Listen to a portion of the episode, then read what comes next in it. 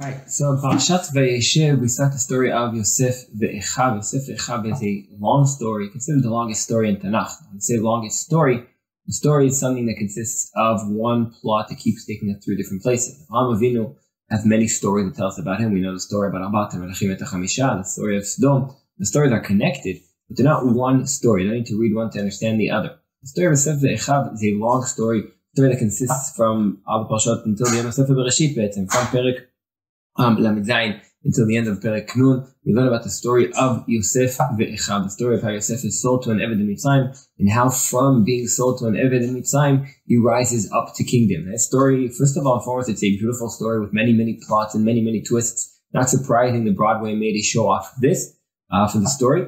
Um, but what I want to deal with today is I want to ask a very simple question. What is the moral of the story?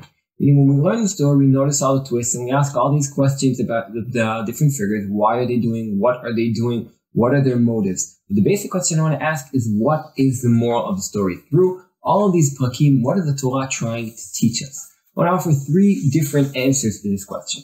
Answer number one is based off of the writings of Nechama Leibowitz, and she writes that the, uh, the moral of the story is to teach us the way that Hashem runs the world. It's called in Hebrew the sibatiyut kfula, meaning the things happen for two different reasons. Things happen for a spiritual reason and things happen because of free choice, which means we have a problem. On the one hand, we have a world that is mushgach. Hashem created the world. Hashem wants to make the world go in a certain direction. On the other hand, Hashem has given people free will. People are able to choose what to do, when to do, and they seem to be the ones in control. So how does Hashem work both of those together? How on the one hand can Hashem make the world go to where he wants to go with enabling people to make their free choice?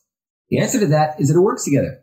That's a simple answer. That's what the Tanakh teaches us. Tanakh teaches us is that it works. How does it work? The philosophers spent a long time explaining that, but Tanakh doesn't get into that question. The Tanakh presents it as it works. And that story of Yosef Echav is mamash a a proof for that idea, for this kind of theology that this works together. Where do we see that? We see it through the entire story. Everyone who works בבחירה חופשית גמורה. Yosef chose להביא את דיבתם של אחיו רעה אל אביהם. Yosef chooses to be the ones who says bad things about the brothers. The brothers are the one that choose to send Yosef to מצרים. Yeshes Potiphar chooses to try and set him up because he won't be with her. And everyone chooses, but in the end of the day, Atzat Hashem hi takum. Atzat Hashem leads to that, that in the end, Yosef is the one with Mishneh Lemelech Mitzrayim. And things that seem to go against Yosef, Dafka work very well for him. We'll give a few examples for this idea. Um, for instance, in the beginning of Dafka, the next parasha, Yosef, uh, or sorry, in the end of uh, Parashat beginning of Parashat Miketz, know that Yosef is left for an extra two years in prison. Why is he left for two more years in prison? And that, that's not the question. Why? But rather, what does that lead to? That leads to that when Paro has his dreams, then we need to find Yosef. We need to know where he is. And then Mashkim can come and say, look, I remember, Besham Itanu, Nar Ivri, Eved Lesar HaTabachin, that's in the beginning of Parashat Miketz. That's what uh, remembers exactly where Yosef is, and everything is done very, very quickly. He's brought right away to Melech Mitzrayim, and right away he tells Paro the solution to all of his dreams. What would have happened had Mashkim not forgotten Yosef? What would have happened if Yosef would have got out of prison? And then what would have happened?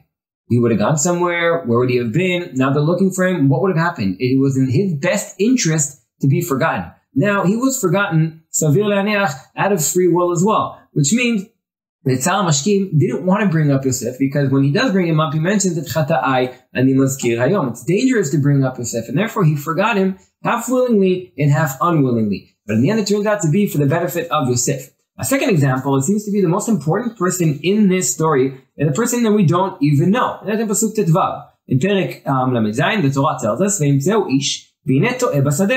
וישאלהו איש לאמור, מה תבקש? A man finds him, Yosef can't find his brothers. They're not in Shechem. It turns out they went further up north to Dotan, but he doesn't know this. He asked him, את אחי אני יכולים לבקש? הגידה נא לי איפה הם רואים? And then the איש tells them, נשאו מזה, כי שמעתי אומרים ללכת דותיינה, and Yosef goes.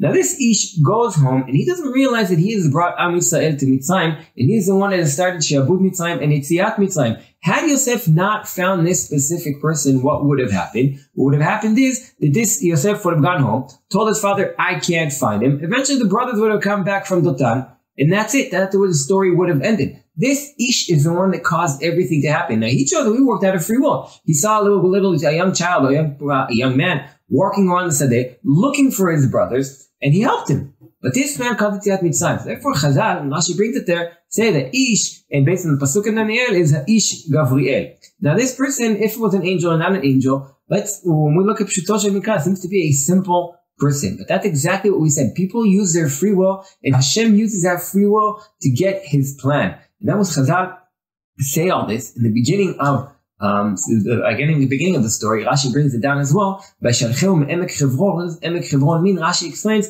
me'etza amuka shel oto hakavur bechevron, which means it all comes from the nevuah that was told to Avraham Avinu. Avraham Avinu was told, Geri Zaracha beretz and this is starting to fulfill that. So we see here people on the one hand, there's free choice. On the other hand, Hashem leads the world exactly to the direction that he wants to lead it. Now, we'll, after, we'll add two more things onto this. The first thing I want to add is something that I've heard from Professor Yoni Grossman. And he adds that if you look at Sefer Bereshit, it seems to be that the Hashgacha, the way Hashem acts in the world, seems to be less and less imminent. Which means in the beginning of the book, we see Hashem Mamash running the world, and we see Hashem, He's the one building the world, and He's the one destroying the world, sending them a bull, and He's the one who um, tells Noach to build a teva, and who tells Noach to get out of teva. Hashem seems to be very, very, the hashgacha seems to be very, very um, imminent, very, very noticeable within the world. After that, leat leat, we see people doing more and more. We see the avot.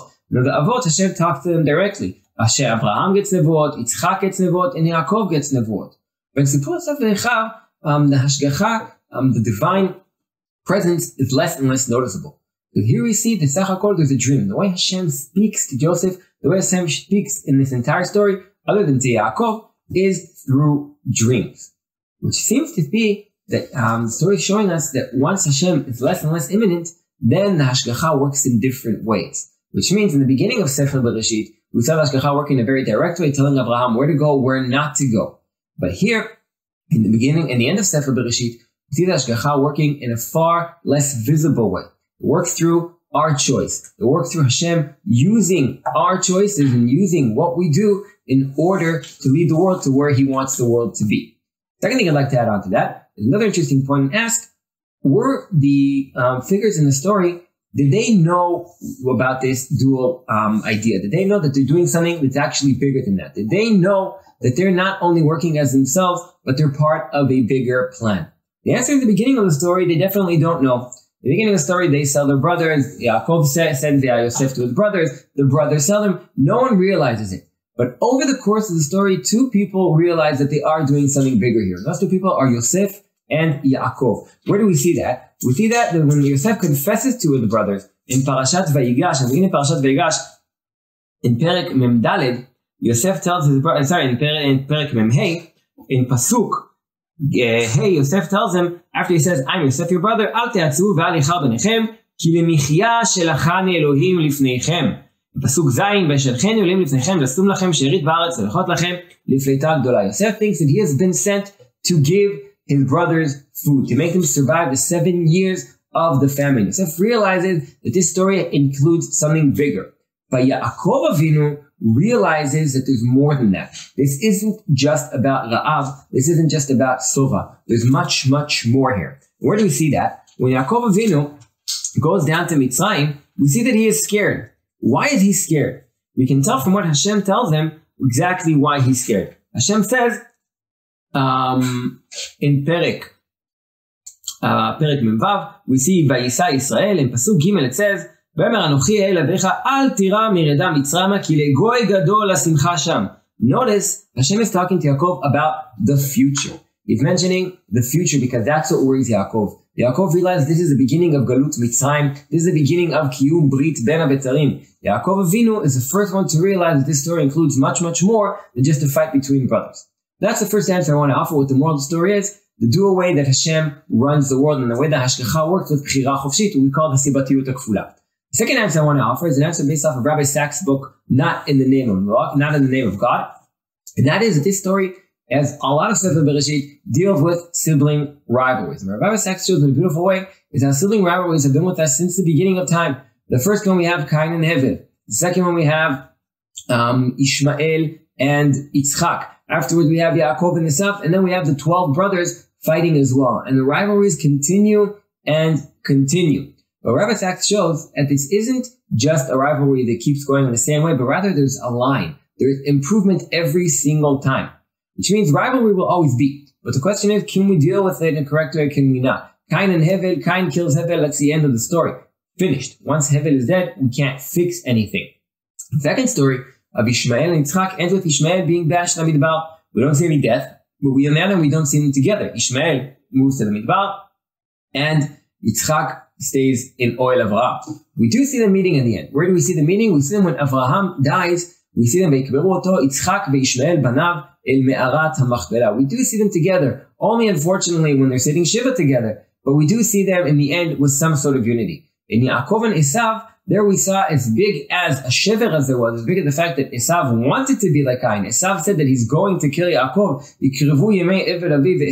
Yaakov Just wait until Yitzchak dies, and I will kill him. At the end, we see them making up. We see them making up very honestly. We see um, Esav running to him and hugging him and asking him to live together. So they're not enough living together. We definitely see them making up as brothers.